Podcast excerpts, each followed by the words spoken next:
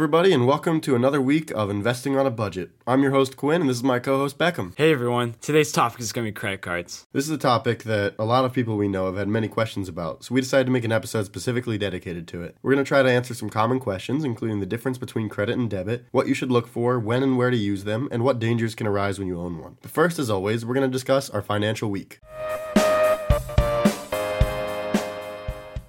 Normally, I would start this by some sort of introduction, some way of saying, like, and now we're going to talk about our financial week. But in the middle of the little break that we just took between recording the intro and recording this, Beckham took out floss while we're sitting at his desk and started flossing his teeth, because that's a very human and normal thing to do. And I felt like I had to talk about that. Anyways, Beckham, tell me what you spent your money on this week that wasn't fucking dental floss. Actually, so far I've not spent any money in February, apparently, which is pretty impressive, I guess. Yeah, it is pretty impressive. I literally did not spend any money. That's nuts, dude. I spent $380 at the golf course because I bought a membership. It does kind of show though, some purchases are big, but if they're worth it to you, you should do them anyway, you know? Like we we had a teacher in high school named Mr. Hart, and he taught us that money is for spending, but you need to save it for the things that it's actually worth. So going out for food every day when you're just too lazy to cook or too lazy to go to the dining hall somehow, which let's be honest, we've all done. You don't need to spend the money on that. You should spend it on things that make you happy. So I've been going golfing 2 or 3 times a week. It's been well worth that 380 bucks. Other than that, my girlfriend came up and visited this last weekend, so I spent a lot of money on, you know, hanging out with her, getting food. I had to buy some Metro money. Other than that, I didn't spend much either. I spent around 60 bucks outside of that 330 this week, so I'd consider it a much better spending week. And my investments went up massively. Beckham, tell me about yours. Yeah, so at the start of this month, I had around $2,370 in my Roth IRA, and that quickly grew to $2,417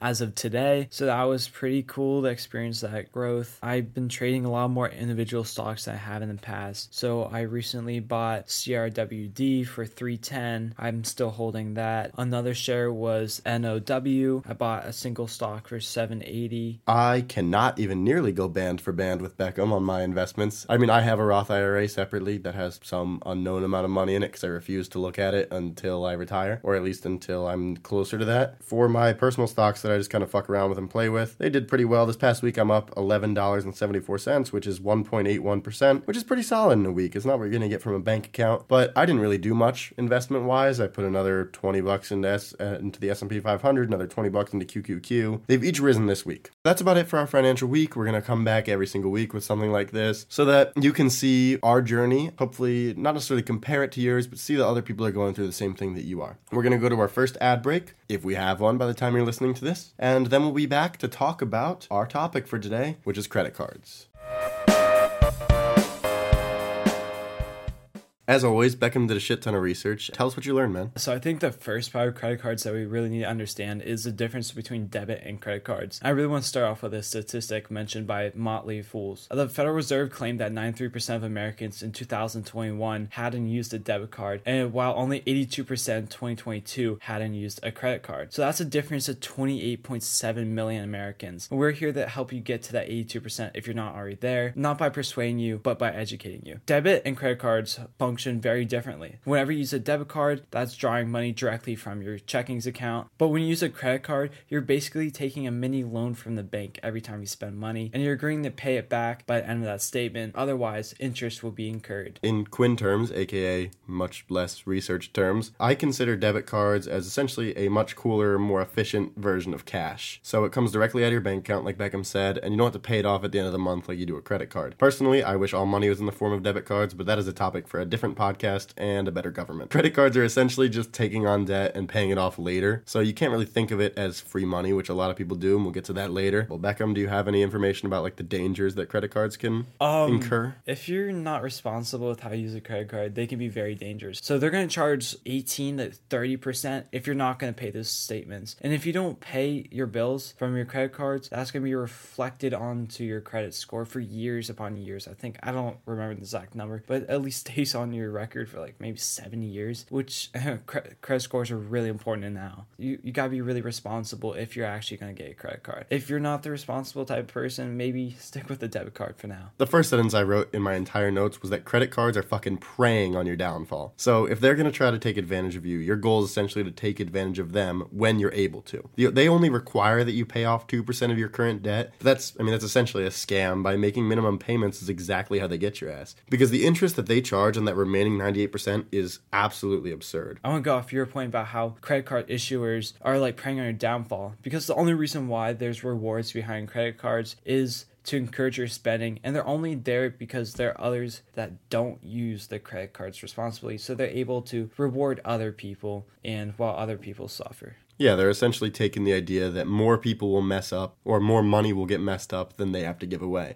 Yes. So unless you're unless you know that you can pay it off, you shouldn't be signing up for a credit card just because of its rewards. And then I think we should kind of get back on topic too. What are the differences between debit and oh, credit cards? move on? Another important difference between debit cards and credit cards is the security behind both of them. Credit cards are generally more safe and the protection against fraud is a lot higher than a debit card. So if someone was to get a hold of your debit card and use it, they have direct access to your checking account despite a PIN. I mean, now they have taps, so you don't have to have pin. I don't think. If you're if someone gets a hold of your credit card, that's not your money. It's the bank's money, and you're not gonna be charged for that. This is why you kind of should not keep a large amount of money in your checkings account. For that reason, if someone gets your debit card, they're gonna use that money, and potentially you might not be able to get that back. I have some personal so, yeah. experiences with my like my scammed. credit card info getting stolen. I've had my credit card hacked. I had my debit card hacked. So I have like had to replace those. So that was pretty painful and just just annoying process, honestly. Don't tell anyone, but it was me, allegedly. We're, we are cutting that. I am not cutting that. It was allegedly me. Okay, and then another important part of credit cards or debit cards is the opportunity to build credit. And credit is absolutely crucial in the modern world. We use credit scores to apply for loans, mortgages, even buying a car or renting. And individuals with higher credit scores are often rewarded with lower interest rates. If your credit score is higher, you're more likely to pay off your debts. So banks are willing to give you a lower interest rate. We are going to come back to credit scores within the next month or two. So look out for that episode coming soon if you're still confused about credit scores. Another danger with credit cards is that it's very, very easy to lose track of your spending and debts because your credit card is not going to decline when you run out of money like a debit card would. Like we mentioned earlier, you really have to keep an eye on your bank statement, not only to see if you've been like scammed or something, but to make sure that you are not spending more money than you have. It is very important to know that purchases that are made with credit cards are not free. It's not some way to get out of paying for things. It's not some magic hack that nobody's discovered before. Credit card debt can and will fuck up your life. I was very interested in that, trying to see what exactly the effect on the average American has been. So I found uh, a couple of studies, one done by the Marks Law Firm, which is a divorce law firm, law firm, who wrote an article saying that many of their clients bring up financial issues in the very first divorce meeting. And according to CNBC in 2023, 54% of people consider a partner's debt to be a valid reason to file for divorce. Debt is not just a monetary issue. It is it is something that you should avoid when you can and work on paying off as much as you can. Especially at our young age, you know, we incur college debt, we incur hopefully only college debt, but you might end up with a, cre- bit of credit card debt, and it's very important to pay it off quickly and to not get into a habit of it. Ever since I met Beckham and since we started rooming together, this man has been researching credit cards to an extent that I didn't even know was possible. He has a massive spreadsheet. We're actually going to link it in the description. This time, I asked him to look for to to find information on what you should look for in a credit card and how exactly to apply. So Beckham, take it away. I think it's important to look for a credit card that is going to have some sort of benefit or reward because most do in this type of market. Maybe that is cash back points, something like that that's going to actually help you when you spend money that you already intended on spending. So every credit card has different fees and terms, and it's critical to look over these before applying. And these terms and fees are listed by the bank. That includes APR, APR for balance transfers, APR for cash advances, penalty APR, billing cycle, annual fee, balance transfer, cash advance, foreign transaction, late payment fees, and reward and the reward system. So there's a lot of of little things you might have to look at before you apply to that initial credit card. I think the most important thing is to look at the annual fee. You if you're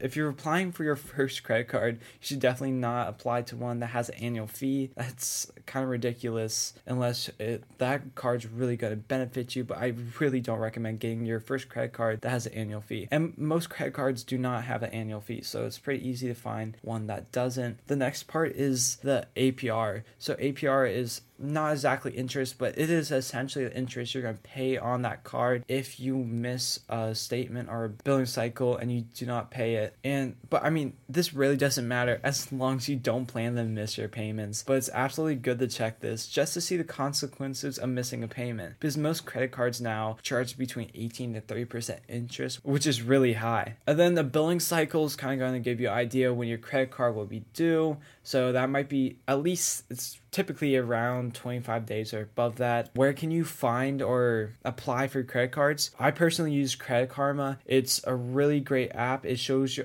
your odds of approval for certain credit cards. And I think it's a really cool app because it shows you all the available credit cards, which ones are out of reach, which ones are in reach, and how you can get there. Something that we thought would be very important is for you guys to know what we use credit card wise because hearing advice from somebody who doesn't even take their own advice is stupid. We decided we would let you know what we use. We're not saying this is what you should use, but we're just letting you know that we did our research, Beckham especially. Oh my god. And now we're going to share it a little bit with you. Beckham, what do you have? Um so I do have three credit cards from three different banks. My first one is Bank of America, then I bank with Chase, and then I also bank with Discover. My credit card with Bank of America, I have a 2200 credit limit. Credit limit is something we haven't really discussed, but it's essentially how much you can spend with that credit card. Typically, you want to use only 30% of your credit limit, and that's going to reflect on your credit score. I get 1.5% cash back on all my purchases, no matter what category, which is really nice. And then for me personally, my statement is due on the 9th. And then my second credit card is with Discover Bank. I have a 500 credit limit, so significantly less, and I get 5% on select categories. So that category technically changes like every three months. I think they choose choose a new set of options. You can choose from those. And then it's 1% on everything else. And that credit card statement's due on the first. And then my last credit card is with Chase Bank. I have a 1500 credit limit on that one. So I get 5% uh, cash back on travel, 3% on dining, 3% on drugs, obviously pharmaceutical drugs,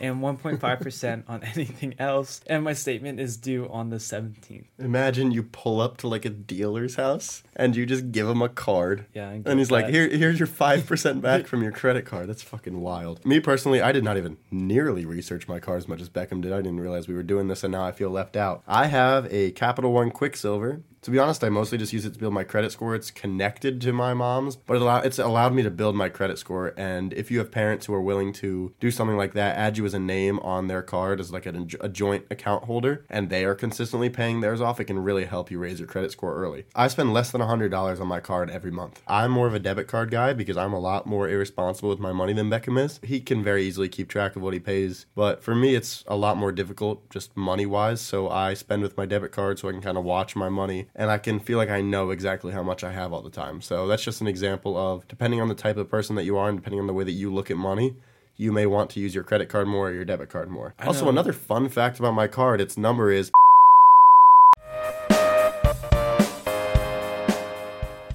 Now it's time for some FAQs and myths. Beckham, give me your first one. A common question is what do you do if you're just a little late paying off your credit card statement? If you're a little bit late, especially the first time that you're a little bit late, all you got to do is call your bank, let them know, just say, "Hey, I thought it was due today. It was due yesterday." And almost always they will they'll forgive it because they still need you as a customer. You know, you're not to help them that much if this is the only time you're ever to pay it off late. They're hoping for some big payday, not something small like that, you know, like the overlords that they are. Another myth that I saw when I was doing my research is that you have to wait till the end of the month to pay off your credit card. Beckham is that true? No, that's not true. You can pay off your credit card bill any time before that credit card statement date. Uh, Beckham, what the hell are credit card points? Credit cards offer a lot of incentives for spending. That includes credit card points and cash back. These points can be spent on travel, shopping, online retailers, gift cards, charitable donations, or airplane flights if you want to go on vacation. Just really depends on your specific credit card issuer. Check out their website, call and ask, and they'll let you know. That about wraps it up for this episode. We'll be back right after this ad break with a conclusion, and we'll talk about what the next episode's going to be.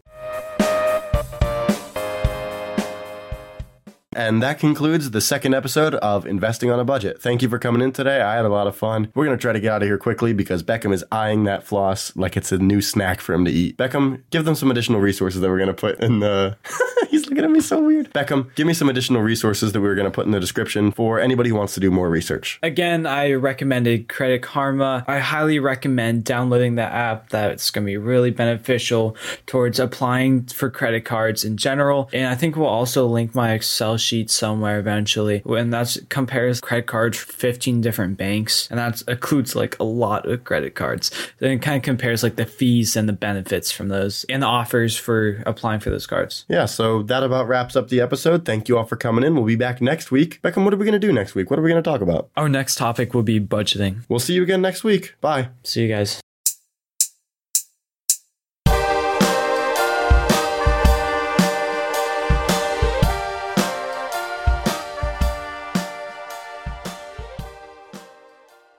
Investing on a Budget is hosted and produced by QBEJ Studios. New episodes every Monday at 7 a.m. Eastern. All statements expressed by hosts and guests are the opinions of said host and guest and are not to be interpreted as fact. Financial advice given by hosts and guests is meant to aid in the financial health of listeners. However, just as with any financial decisions, they are not without risk, and hosts and guests are not responsible for any losses or damages caused directly or indirectly by the following of their advice. If you have any questions, reach out to us at investingonabudgetpod at gmail.com. Thank you for listening.